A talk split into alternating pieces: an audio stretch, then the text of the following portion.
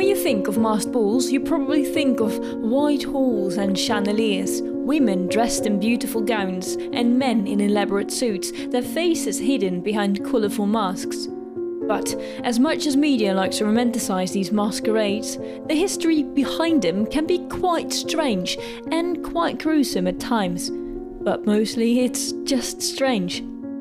Hello and welcome to Certainly Strange episode 35. Today's episode is a bit different than usual because usually I like to cover one specific event or legend, but for today's episode we are going to be looking at the strange history of masked balls. Masked balls have always fascinated me and they are heavily romanticized in books, in TV, movies, and on social media. But in my years scouring the internet for strange stories, I have come across quite some peculiar masked balls in history. And since telling the story of only one would simply be too short for an episode, I've decided to compile several stories of these. And this episode is also supposed to be a bit on the lighter side since we've delved into all sorts of dark things this season with a lot of deaths and curses, missing children, and just overall tragedy. And I hope that this episode will at least give you a good laugh. Masked balls date all the way back to the 14th century, often being part of a carnival celebration before the beginning of Lent. But balls were also held in celebration of royal affairs, such as a wedding or a king visiting a city. Over the many years that masked balls have been held, there have been a number of strange parties, and I am here to tell you about a few of them. Number 1 that one ball where the king dressed up as Bigfoot and was nearly burned to death. The year was 1393, and one of the ladies in waiting at the French court was about to be married. And this was cause for a celebration, of course.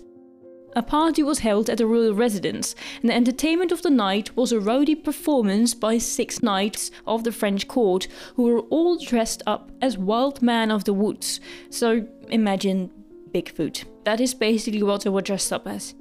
Their costumes were made out of a linen soaked in tar onto which were stuck frayed flax strands, making the dancers look all hairy and wild.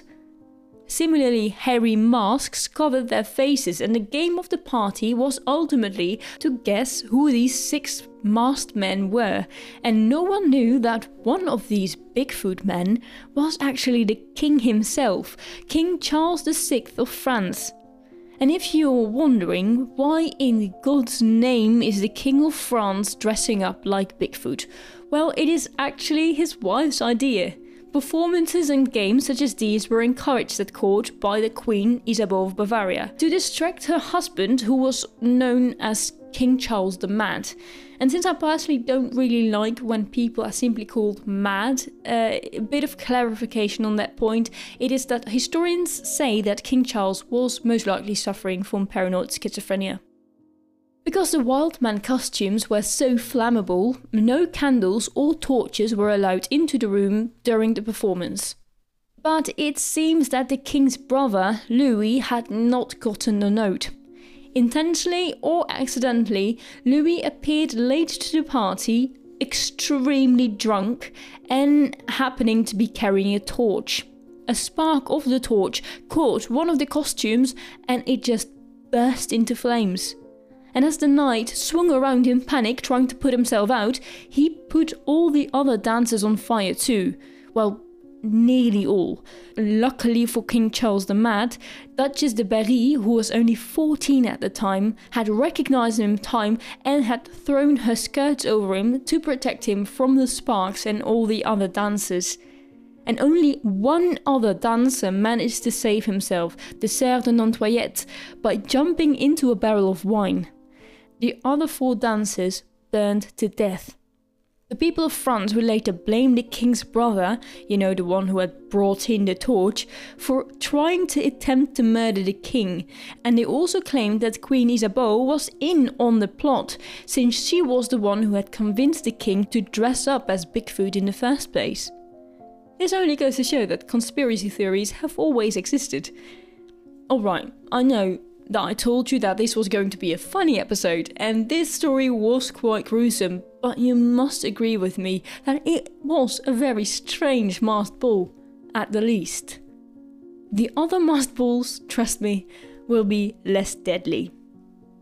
Let's move on to number two that one ball where the king dressed up as a tree. We remain in France some 400 years later, where a king decided not to dress up like Bigfoot, after all, that would be kinda silly. Instead, he decided to dress up like a tree, a much more normal thing to wear as a costume. It was the 25th of February 1745, and two days prior, the Dauphin, Louis, had married to the Infanta of Spain, Maria Theresa.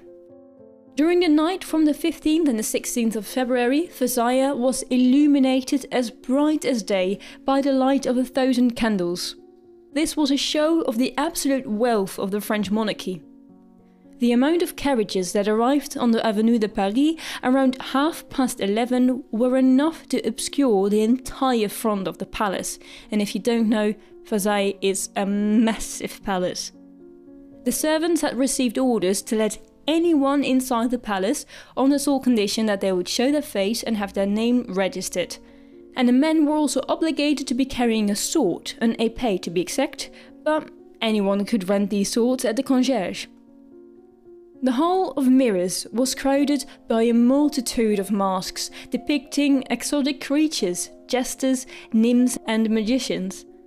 A buffet had been arranged for the guests, existing of a wide variety of fish, fresh fruits, and jam. It is estimated that there were about 500 to 600 guests present, all awaiting the beginning of the ball. At around midnight, the Queen appeared in the hall through a mirrored door, without mask, dressed in a splendid white jacket dotted with pearls, with the famous diamond named Regent and Sancy arranged in her hair. After her, the Dauphin made his entrance, masked as a gardener, together with his new wife, who was dressed as a flower merchant. But then, suddenly, the doors to the royal apartments opened, and there stood eight quite strange figures they were all perfectly identical yew trees. It were costumes, tree costumes made to resemble the trees in the garden of Versailles, with two holes in front so that the people wearing them could see through it. And one of these trees was the king. Already quickly, the trees were surrounded by young ladies, and one of the guests at the party, the de Bernis, remarked that the crowd of pretenders is infinite. It is said that this action had been a plan by the king to fool any young women with the ambition who wanted to become his consort, because being the king's consort came with a lot of power and respect, and since the death of Madame de Châteauroux, the last titular mistress of Louis XV, some months prior, all the women of the court aspired to her succession.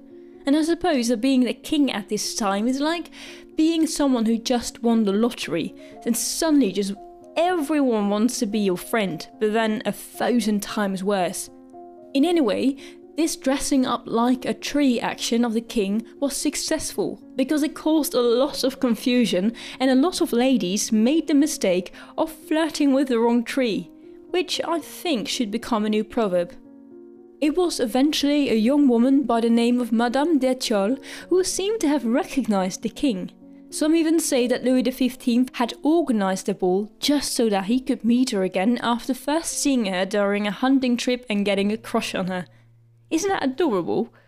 Some six months later, Madame de d'Etioles was officially presented to the court under the name of Madame de Pompadour, who remained the king's titular mistress until her death. From Bigfoot to trees, the last masked ball that I'll be telling you about has perhaps the strangest sort of costume compared to the other ones. And I know, that is quite an accomplishment. Story number three that one ball where everyone dressed up as a car? Somehow, and no, I haven't planned this, we remain in Paris I think the ultimate conclusion that we can draw from this episode is that when it comes to masked balls, Paris is just a place to be for all the strangeness. Or perhaps the French are just really weird in general. The year is 1924, right in the middle of the roaring 20s in Paris, and at the moment it was simply the place to be for any extravagant figures. And one of these figures was a man by the name of Count Etienne de Beaumont. He was one of the great aristocratic patrons of modern art in Paris in the time between World War I and World War II. He was friends with people such as Pablo Picasso and was affiliated with fashion houses of Coco Chanel and Christian Dior. Besides that, he helped finance ballets and films. But what Beaumont was best known for were his lavish and grandiose parties, a bit like the Great Gatsby, I suppose. I imagine he was the sort of person that could just fill a room with his presence. Beaumont would host a ball every summer with costumes and decors made by Chanel or Picasso, with commissioned music and interior designers to contribute to his event's overall aesthetic beauty and lavishness. The event was also very musical, with ballet and poetry and theatre and comedy acts. In short, it was the sort of party that would have been able to rival those at Versailles. And each of these masked balls had a theme. Themes included a Louis XIV ball, a ball of famous paintings, a sea themed ball, an opera themed ball, but the strangest of all themes was the one in 1924 when everyone had to dress up as cars, like a vintage rendition of Transformers, I suppose. And I'll post some pictures of these costumes up on Instagram, so go check them out on uh, Certainly Strange the podcast. Instagram.